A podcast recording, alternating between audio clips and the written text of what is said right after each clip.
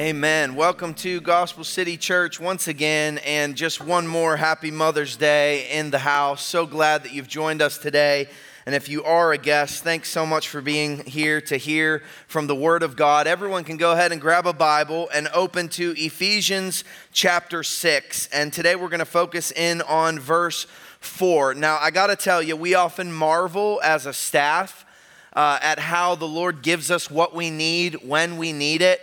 Um, very little strategy went into today's message lining up on Mother's Day, uh, but we've been journeying through the book of Ephesians since September of last year, and uh, very little effort went into today's message lining up with Mother's Day. But I just think that that is a testimony of the Spirit of God leading us and guiding us to give us what we need, and it's a testimony that God's Word never returns void. So, the message that I want to preach to you today in our series called Divinely Designed is Parents and the Divine Design. Parents and the Divine Design. But Paul, he's been continually addressing sort of the relationships that are in the nuclear family as we as believers aim to walk in a manner worthy of our calling. So last week we saw God's design for children that they are called to obey their parents in the Lord, for this is right. All the mothers said, Amen. And from the beginning of creation, really since God gave uh, Moses the Ten Commandments, the command, the fifth commandment was honor your father and mother, and things will go well for you in this life. So today I want to hone in on the parent's role in the household. And it's important to understand that Paul's not just writing to anyone. Um, there are all kinds of parents and situations in the world due to sin. There are broken homes due to divorce. There are abusive homes due to sin and neglect. There are unbelieving homes who have an entirely different aim for their children than the homes of Christians are called to. So, Paul is writing to the faithful saints and the redeemed people in the church in Ephesus, those who have been made alive in Christ, he's really has in mind a spirit filled husband who loves his wife like Christ loves the church, and a spirit filled wife who submits to her husband as she submits to the Lord. And together they are raising children in the fear, in the discipline, and the instruction of the Lord. All of that is going to take more than you can give as a parent. And so everything that we'll look at today needs to be anchored in Ephesians chapter 5 verse 18. Do not be drunk with wine, for that is debauchery, but be being filled with the spirit of God. Every parent here today desperately needs to be being filled with the Spirit of God in order to walk in a manner worthy of your calling in the task of parenting on the earth. So, the big idea that I'll give to you is this only the Holy Spirit can enable parents to make disciples in their home through the loving discipline and instruction of the Lord. Only the Holy Spirit can enable parents to make disciples in their home through the loving discipline and instruction of the Lord. I read a statement that Matt Helmkamp wrote for a Hope group several years ago. Matt was an elder in our church and is a faithful Michelle's husband, but he says this often that the Holy Spirit is the greatest parent, and we should aim for the day when he takes over and we become his sidekick. I think that's great. And I heard a story, I remember, about a worship leader, a, a, woman worship leader. We sing some of her songs here at this church. And she was having a long day of mothering. And she has a two year old and a four year old and some other kids. And she was parenting that day and feeling the, the frazzled motherhood of the day. And she also had to sing on a platform that night in front of a stadium full of people on TV. So that afternoon, she's doing what a mom does and getting ready. And then her ride shows up, and she had to get to the venue. And so she gets in the car with her husband and with her pastor. And as she got in the car, she kind of shook off the frazzle. And I remember her saying a testimony okay, mom hat off, worship hat on. And the pastor said, The problem is you should have never taken the worship hat off. And she said, Ouch. And I think that's so true. But as moms, this act of mothering, should be empowered by the Holy Spirit as we exalt Jesus Christ. This act of fathering should be an act of worship as we're empowered by the Spirit of God and living out our calling on the earth in our household. So let's look at Ephesians chapter 6, starting in verse 4. That's really the only verse that we'll look at today, but there's plenty there. Now, hear the word of the Lord. Fathers, do not provoke your children to anger, but bring them up in the discipline and the instruction of the Lord. So, this is God's word for us today, and you might be thinking, that's it? That's all you got for us, Paul? I mean, you gave the wives several verses, you gave the husbands eight verses, you even gave the children three verses. You give us one verse, we're drowning over here, Paul. But again, God's word continues to prove its testimony of having all that we need for life and godliness. And as we drill down on the exhortation in this one verse in Ephesians chapter 6, you will see that its instruction is profound. But in order for us to grasp the magnitude of what Paul is calling spirit filled parents to, and really anyone who claims to be in the faith. I want to read to you a statement by Timothy Paul Jones. Here it is on the screen. Every child is far more than a child. Every child is first and foremost a potential or actual brother or sister in Christ. Whatever children stand beside us in eternal glory will not stand beside us as our children or as our students they will stand beside us because and only because they have become our brothers and sisters, heirs of God and co heirs with Christ.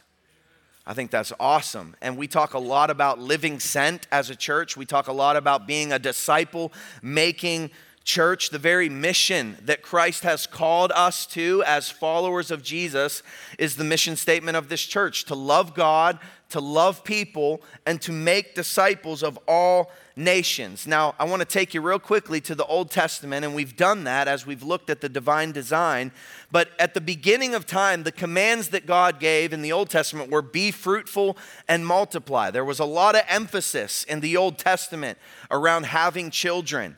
Uh, and, and not only was that told to Adam and Eve, but Abraham, it was said that uh, many nations would come from him and kings would come from him. And ultimately, it was the lineage that led to Jesus Christ coming from Abraham. But in Genesis 1:28, God said this to Adam and Eve, and God blessed them, and God said to them, Be fruitful and multiply. So that was his first command male and female, takes male and female to multiply in the covenant of marriage and fill the earth and subdue it. That was his second command.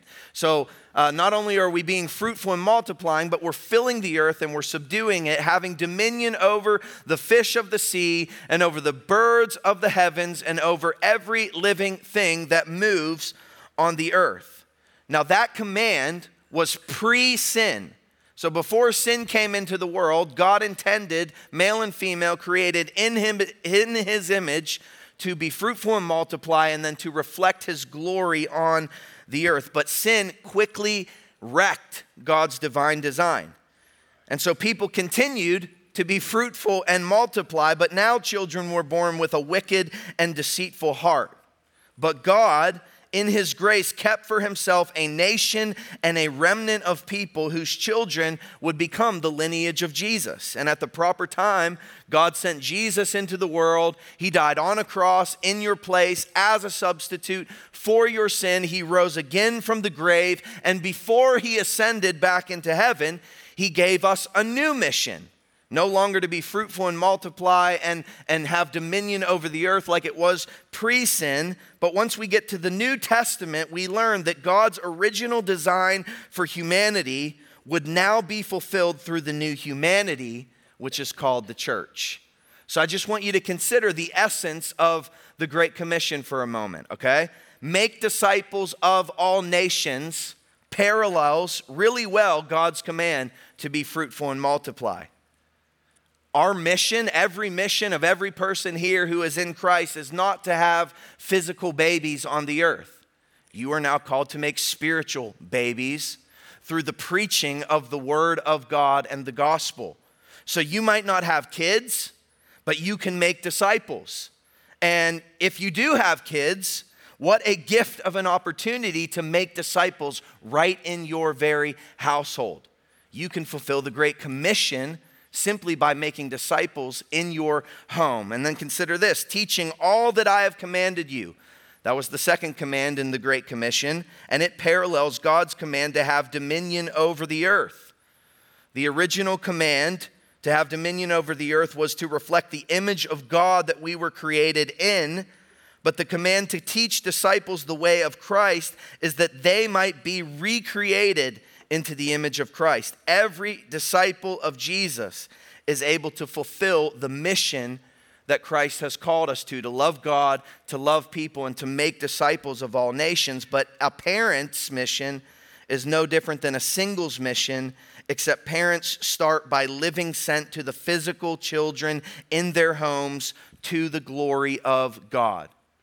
So, with the power of the Spirit, parenting is all about making disciples. And so, if you've ever felt like, man, I don't have what it takes to make disciples, yes, you do. You have the gospel of Jesus Christ. Open your mouth in your home every single day to the little kids that God has placed in your care, that they might walk in a manner worthy someday by the power of the Spirit. So, I want to consider two things from Ephesians chapter 6, verse 4. Two points, and there's some subpoints all throughout it, aiming to be helpful and practical today. Was thankful for the parenting night last Sunday night, and let's go even a little further. But Paul gives us what we should not do as parents, and that what we are called to do as parents. Here's point number one Spirit filled parents aim to nurture rather than provoke. Spirit filled parents aim to nurture rather than provoke. And that's what verse 4 starts out. It says, Fathers, do not provoke your children to anger. Now, the word here is pater. You're probably thinking, I thought you said this lined up great for Mother's Day. He's talking to fathers. Um, the word pater in the Greek is actually a generic word that can be used for parents as well. So it definitely applies to both fathers and mothers. But understand that the context in which Paul is writing into, fathers could make or break their children um, because of the power that they had. I've already told you that women were highly diminished in Roman culture, but children were even more disposable, and it was at the discretion of the father. So there was this Roman law. Uh, known as the patria potestas, where a father could have the absolute right of life and death over his children. A father could sell his child into slavery. A father could give his child up for prostitution. There was a law when, uh, when the baby was born, it was often brought and laid at the father's feet. And if the father stood to pick up the child, then it was a signal that the father wanted to keep the child for now. Uh, but if the father stood up and walked away, then the baby was taken away and left in the garbage dump for dead. So, just a terrible culture that Paul is writing into. Children were very diminished, especially daughters in this culture, and it was all at the father's discretion. And all of that is so much different than everything Paul's been writing. Paul's elevating marriage, Paul's elevating the love of a husband, Paul's elevating that children are obeying their parents and honoring their parents, and parents are loving their children because parents are, or, or because children are massively important to God as we looked at last week. And it's so much different than the way that Jesus treated children during his time on earth. And Paul here is calling fathers and mothers to a new standard. He's not calling them to a Roman standard, he's calling them to a gospel standard. And so, parents, if we're going to walk worthy of our calling by imitating God on the earth, it has to start by not provoking our children to anger. So, this word provoke means to agitate or to give rise to. Uh, some other translations say, don't exasperate your children toward wrath. Parents are commanded to not stir up anger in the hearts of their children. And that's going to take effort. And that's going to take some nuance because you're going to have different personalities and different kids in your home. It's going to take the fruit of the Spirit, and it's going to take Ephesians chapter 4, verse 1 and 2.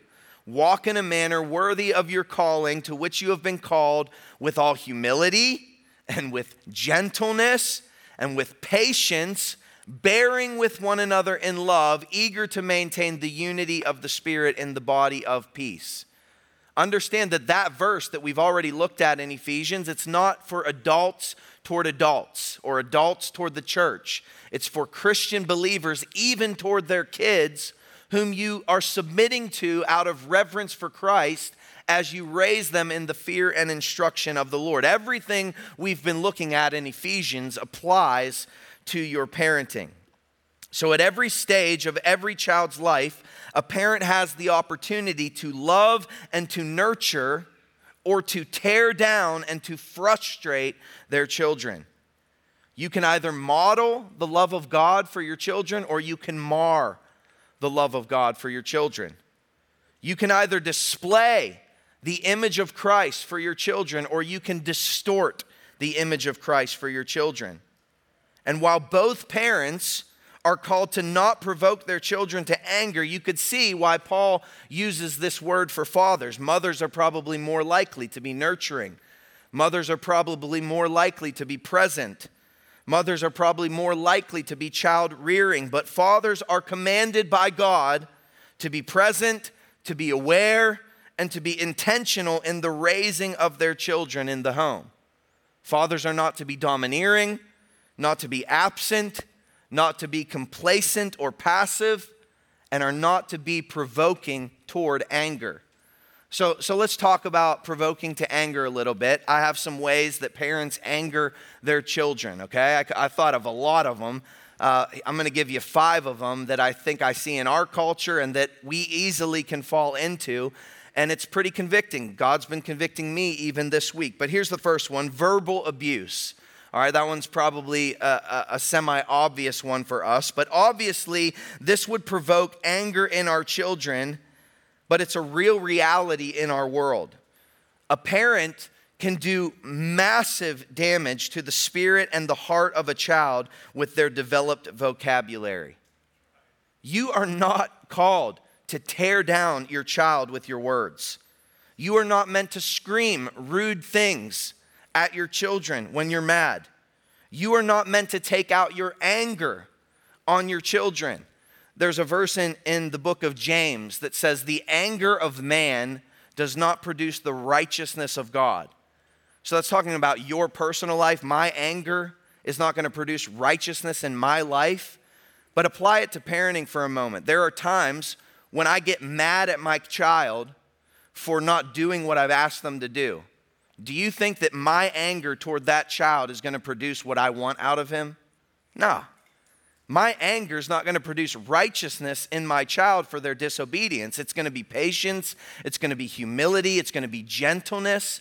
So the anger of man doesn't produce the righteousness of God, not even in our children.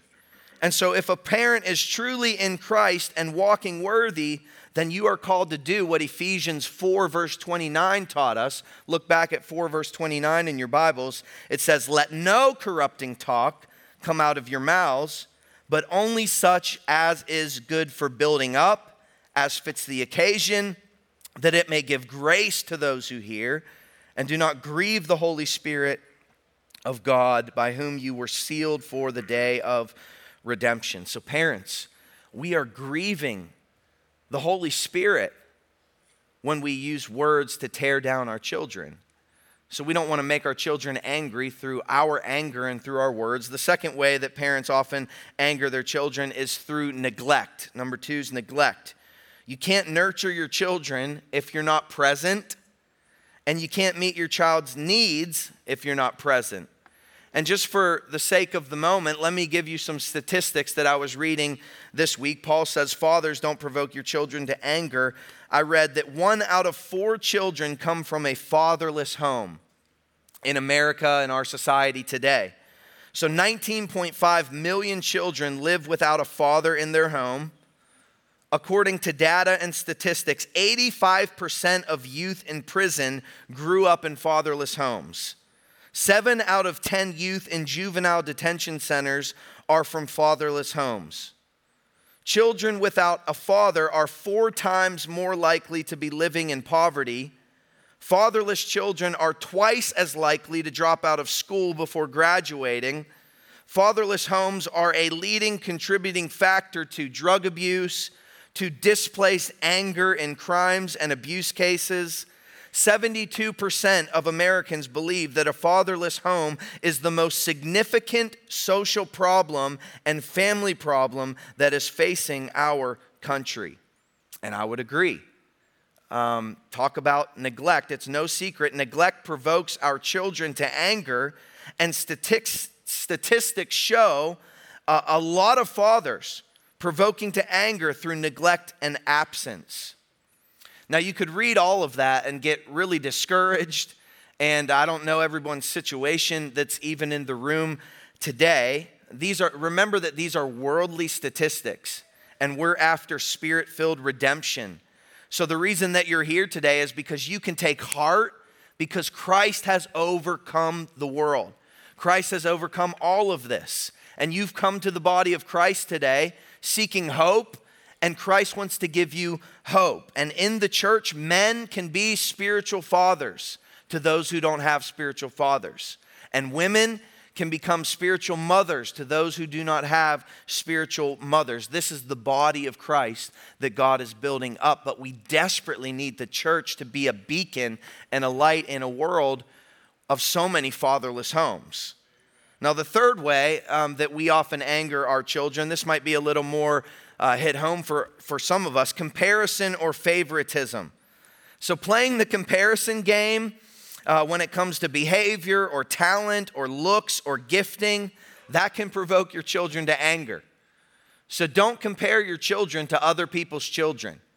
Uh, don't compare your children to the other children that are in your home. I heard about this one child that said, uh, their mother said to them, Why can't you act like those people's kids? Those people's kids seem to be able to respect their parents. Those people's kids seem to be able to honor their parents. And the kid said, They must have good parents. They'll put you in your place quick. But every child is fearfully and wonderfully made by God.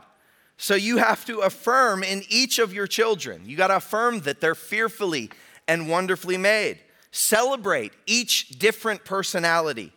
Work specifically with the strengths and the weaknesses of each child in your home. Go out of your way to invest in the specific interests of each of your children and thank God regularly and openly for who they uniquely are. That's going to be more challenging in some of your children than others, maybe, but this is the work that God has called us to as parents. And so we run to this by the power of the Spirit of God. Now, number four, ways that we sometimes anger our kids overprotection. Overprotection. Your children are going to grow up and they are going to face the realities of the culture. So there has to be this fine balance in us as parents for shielding them from the weight that they don't need to carry and then nurturing them to think and interact biblically in a sinful world. And you have to let the Spirit of God help you with this. The Spirit will help you. Ask the Spirit of God to help you for each child, each year, each decision that you have to make. And there's a lot of decisions that we have to make as parents for our children. But I'll tell you this you are going to have to have real conversations in your home about what the Bible says about sex, about gender, about drugs and alcohol, about dating or relationships or lostness, etc., etc. Don't hide from hard topics, but run to the Word of God and show your kids what God says about everything. I don't know, you know, what decisions do we have to make now? Uh, uh, like, when does our child get a cell phone in the house? There's not a verse that I can go to that tells me, oh, this is when a child should get a cell phone in the house. But there is a verse that says, all things are lawful, but not all things are profitable. And I don't want to be under the control of anything but Jesus Christ. And so I know as a 37 year old man, sometimes uh, my phone can I feel like I'm under the control of my phone at times because it's taking my time and it's and I know what's on that phone and there's so many things. So I need to make a decision. I need to pray with my children about the right time to introduce them to a phone and help them. That's just one small situation, but we need to filter every decision like that that we face in our culture through the lens of the Word of God. And the Spirit of God can help you in your individual parenting if you trust Him and if you ask Him. But also, parents, you might need to loosen the bubble wrap a little bit on your children. Speaking of overprotection, remember that our children are human beings, they're not slaves. They're not inconveniences that we keep locked away. They have ideas and they have desires and they have dreams and they want to have fun and they want to have friends and they have lots of energy and they want to eat gluten and sugar. so, yes, you are called to protect them, but be careful that your overprotection is not out of fear of this life. Eventually, your kids will get tired of being held back, pushed down, kept in a bubble, and they'll run to experience life on their own terms. So, you have to let the Word of God do the work of God in your home. 1 John 4:18 says, "There is no fear in love." So protection for your children, yes, absolutely. Every parent is called to protect their children, but also love them as humans that God has entrusted to you and remember that God is ultimately the greater protector in this world. So lead them to places where you can trust them with some responsibility and opportunity in this life. And then finally, number five, five ways that we maybe anger our children withdrawal over investment. Withdraw over investment. And just hear me out on this one. I think this is a great leadership principle for all of us in any relationship, in your friendships, in your co working situations, husband to a wife, but certainly uh, uh, parents to their children. You should be investing in your kids more than you are withdrawing from them. So, hear this it's exhausting to always be asked to do a task, to always be told what to do, to always be corrected, to always be told what you could have done better, to always be chirped at or commanded. That's exhausting without ever being complimented, being praised, being noticed, being hugged, being sacrificed for, being celebrated, or being cherished.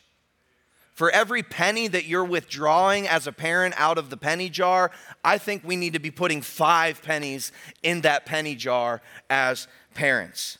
At the end of your long day, when you get home and the house is a mess, it'll be easier for you to be to bark at your kids for the mess or reprimand them for not cleaning up than it will be for you to put your desires aside and hug each of your kids and commend them on their schoolwork and admire their crafts or listen to the stories and what they're excited about.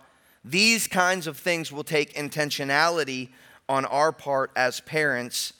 And if you're not investing, but continually withdrawing, you could provoke your child to anger.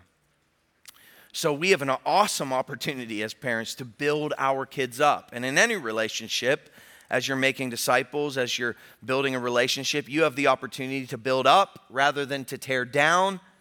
So we need to be cognizant of these things. So that's what we're not called to do as parents. Let's go to point number two, and it's this Spirit filled parents train and instruct their children in the ways of the Lord.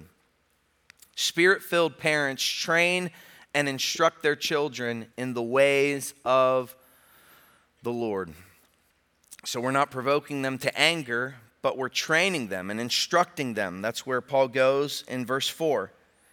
He says, Fathers, do not provoke your children to anger, but bring them up in the discipline and the instruction of the Lord. Bring them up is a great phrase for what we're called to do as parents. We're helping our children develop physically, spiritually, emotionally, and mentally. Jesus grew in wisdom and in stature, and we get to help our children grow in wisdom and in stature. So, on the nurturing side of bringing them up, it simply looks like providing for them, feeding them, clothing them, nourishing them, helping them learn and be strengthened. But beyond the nurturing side, we are called to bring them up in two things. First, let's focus on the discipline of the Lord. You bring your children up in the discipline of the Lord. I want you to think about this as spiritual disciplines. It's the ways that God has asked us to live. It's everything that we've been looking at in Ephesians, the conduct of the believer. These are the ways of the Lord. It's the, it's the tools that God has given us in order that we might commune with Him. So think prayer, think devotions, think going to church, think worshiping Christ. So, spirit filled parents train their children in the ways of the Lord. You got to train them for obedience. They're not going to be able to obey if you have no rules. And so, you have to set rules and you have to give them goals to aim for, and you hold them accountable to those things. As parents, we should teach our children about suffering. I mean, talk about a great one in the world that we live in, in the community that we live in. Do our kids know how to suffer? Do they have a theology of suffering? when hardship in this life comes. Hey, hey, the trials of this life can produce steadfastness in your life. Don't try to get out from under them all the time. Don't shield them all the time, but teach them to endure when life is hard. Train your kids to respect authority. Train them to believe in the power of prayer. Train them to listen to and to love the Word of God. And here's the thing you have to train your children in these ways because they will naturally rebel against them due to their depravity. Every baby is a dirty, rotten sinner. You've seen all these cute kids up here today, cute on the outside, but their hearts are deceitfully wicked above all things.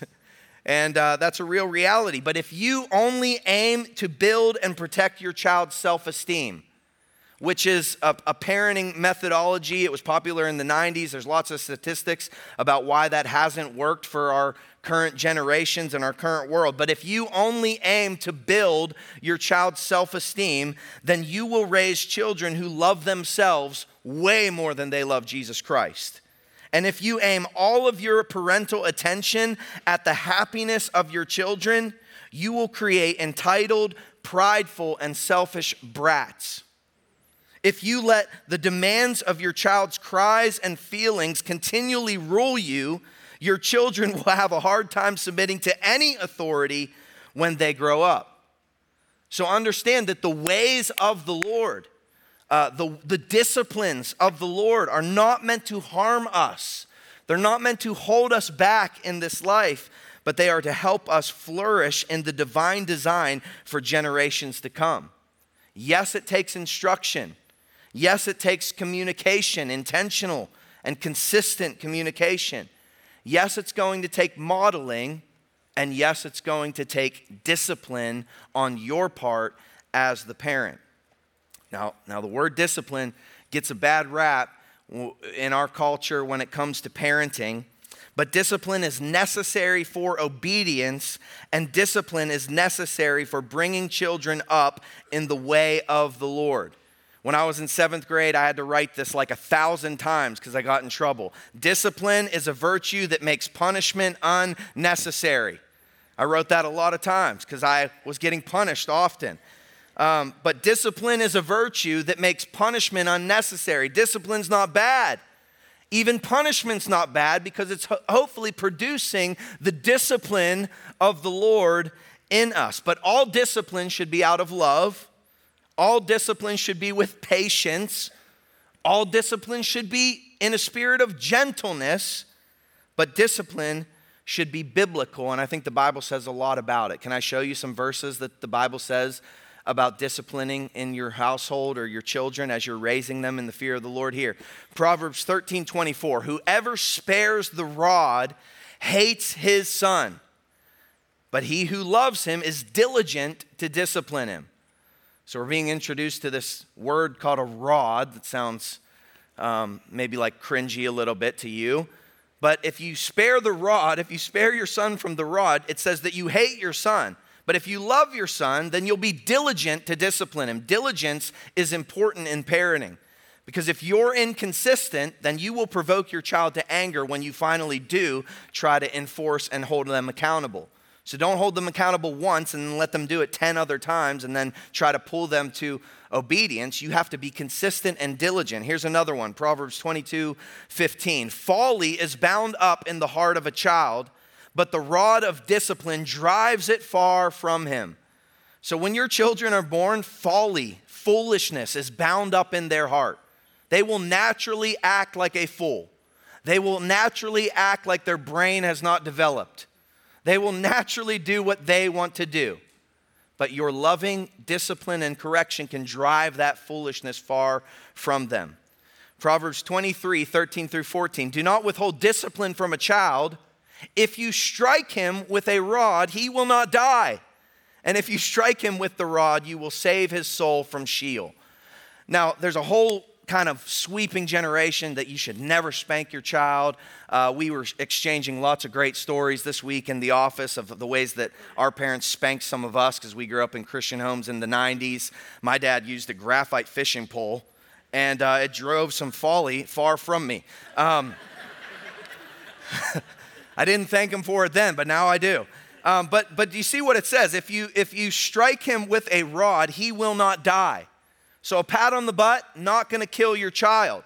But what's worth a, worse, a pat on the butt that might sting for a little bit, or your child living his life for his own glory and going to hell for an eternity?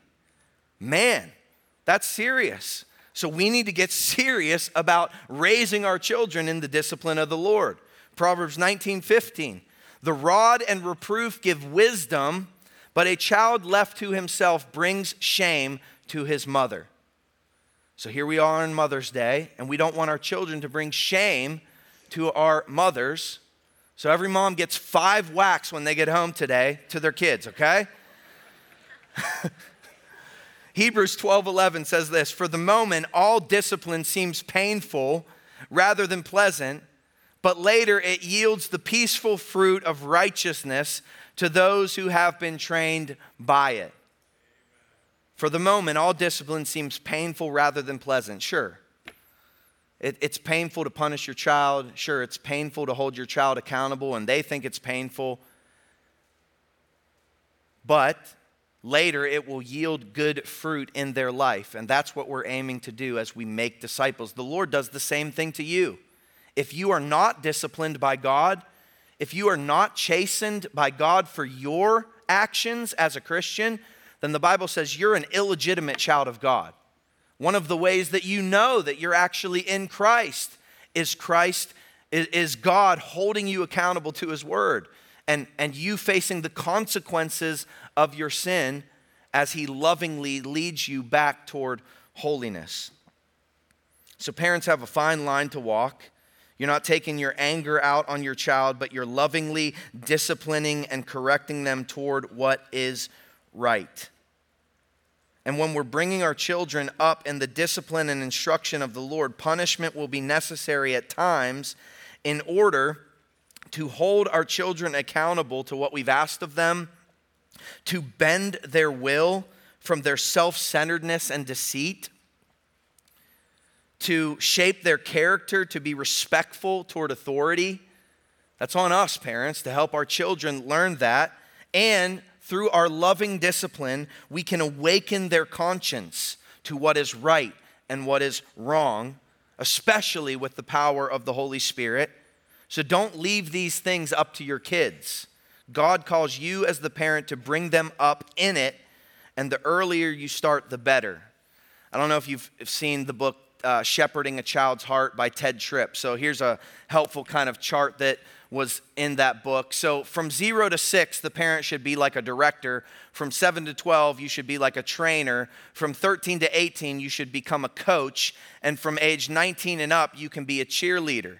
And there's kind of a tagline. The idea is um, the younger your children are, um, the higher a parent's authority should be. And then the older the child is, the higher the parent's influence can be. So just think about that. At zero to six, if you'll be intentional about being a director, short, easy terms, this is what you should do, this is what you should not do, I'm gonna help hold you accountable. No, don't touch the stove, you will get burned if you're intentional there versus protective and, and celebrating everything that a child does and laughing at all of the things that come out of them because it is funny, right? And that's easy to fall into. If you'll be a director there, then you can become a trainer. You can get your hands on, you can help them learn at 7 to 12 and start correcting them and teaching them. And by 13, if the Spirit of God's working, if the Spirit of God's getting a hold of their heart, they're going to know you've loved them for the time. All this isn't a perfect formula, by the way, but this is just a way that we lean into it, uh, become a coach, and then 19 and up, be a cheerleader. Again, it's not a, not a perfect formula, but these are the ways that we be intentional in our homes at the early stages, the early ages of life. And the Spirit of God can help us. Now, the second thing that we're called to raise our children in is the instruction of the Lord, and we're kind of landing the plane. But it says this in 2 Timothy 3, verse 16 All scripture is breathed out by God and profitable for teaching, for reproof, for correction, and for training in righteousness. So, the instruction of the wor- Lord is the word of the Lord. And if we're going to live sent and make disciples in our homes, then we will need to instruct our children regularly in the word of God. So, here's three ways to make disciples in your home, all right? Three ways Bible time. Create a regular rhythm in your family schedule where you read the Word of God, where you create an atmosphere of respect around reading the Word of God. I don't think that you have to be consistent till the day that you die on weekly devotions or daily devotions. We're not in my house. Um, our life changes all the time, and there's been seasons where we sit down weekly through Advent or Holy Week and we're doing a devotion. Um, there's times where that falls off a little bit due to the routines and the rhythms, but we're always at church. Um, we're always uh, putting our kids in Gospel City Kids or getting them in a setting where they're opening the Bible. And often through the school year, my kids are at home on Monday, Wednesday, and Friday. And so my wife starts the day at the breakfast table reading the Word of God to our children. And there's times where my kids do not want to hear what we have to say, or they're rambunctious and they want to do what they want to do. They don't give a whole lot of care about what we're reading. And so we're trying to create an, atmosphere of respect, though. Hey, you might not understand the importance of God's word. You might not understand that these are God's breathed out words. So you don't have to get that. You don't have to love that, but you do have to respect it. Because as long as we're reading the word of God in this house, we need your respect. So, can I count on you to sit and to listen? That's kind of a conversation. And after the fifth time of saying it, I just send them to bed, okay? So, Bible time's important. Um, and then, number two, Bible living. Bible living. Model for your kids the importance of God's word in your own personal life. Model the truths of God's word in the way that you seek forgiveness and in the way that you serve others. So don't always be reading the Word of God and quoting the Word of God and not modeling it with your life. That might speak way louder than your Bible time. And a leading statistic for kids who grow up and leave the church is due to parents who claimed the faith and acted one way at church, but didn't live it and model it at home. So it's like the kids saying, Dad, I don't hear what you're saying because I see how you're living. And that shouldn't be our testimony as parents.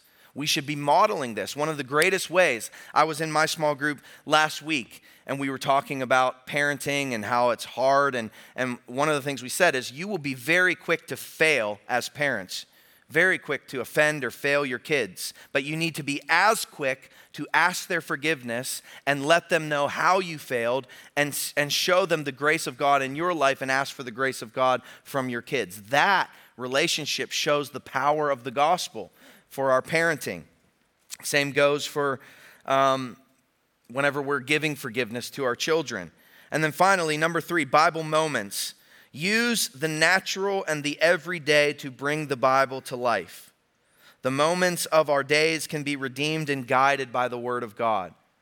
I love this one. It's kind of more natural when you're driving your kids to school in the morning and you see a beautiful sunrise. Let them know that Psalm 19 says, The heavens declare the glory of God. When you're driving down the road and you see somebody who got in a car wreck, pray. Uh, 2 Corinthians 1 that God is the God of all comfort. Lord, would you comfort them in their affliction? Let your kids see you interacting with the Bible in the everyday, normal things of life, and they'll know it's important to you, and the Spirit of God can awaken their desire for it as well. Only the Holy Spirit can enable parents to make disciples in their home through the loving discipline and instruction of the Lord. You got to stay under the influence of the Holy Spirit. I know that was a lot, and um, I uh, I know that there's a lot of different circumstances and situations. You got to take the pieces of God's word that we know are true, the standards, and by the power of the Spirit seek to live up to them the best that we can, knowing that we are finite and fallen human beings. And then we have to trust God to save our children. No parent doing any of the things that I just said would regret those things in your parenting, whether your children follow the Lord or not. So it's our job to, to serve and to love and to be gracious toward our children and then trust God to be the one to save them because God only can save them. And so, if you're here today and you're like a little heartbroken or even discouraged, um, use, use maybe the discouragement if you're currently a parent to cause great conversation in your home of how you can get back to the basics, what you need to renovate, what you need to change, what you need to start doing now while your kids are young or your kids are the stage of these kids here on the earth. Um, but also, don't get so discouraged that you forget that God's in control and that God can change any heart. And your prayers today should be just as bold as they were then, or even more bold, because God can stop your children dead in their tracks. Prodigal children are not too far beyond the reach of God. That's what He does. God is in the business of redeeming those who are running from Him. God is in the business of stopping people and turning them toward Him through His grace and through His Spirit and probably a better verse that I could go to um, for parenting is Second Corinthians chapter 12. Paul writes this about himself Three times I pleaded with the Lord about this, that it should leave me, so the thorn in his flesh. I'm sure you've pleaded with the Lord on behalf of your prodigal children. I'm sure you've pleaded with the Lord on behalf of the children that are currently in your home to know Jesus. Three times he pleaded with the Lord but Jesus said to him, My grace is sufficient for you, for my power is made perfect in weakness. Therefore, I will boast all the more gladly of my weaknesses, so that the power of Christ may rest upon me. For the sake of Christ, then, I am content with my weaknesses, insults, hardships, persecutions, and calamities. And when I am weak, then I am strong. That is a great attitude and demeanor of a parent who is filled with the Spirit of God.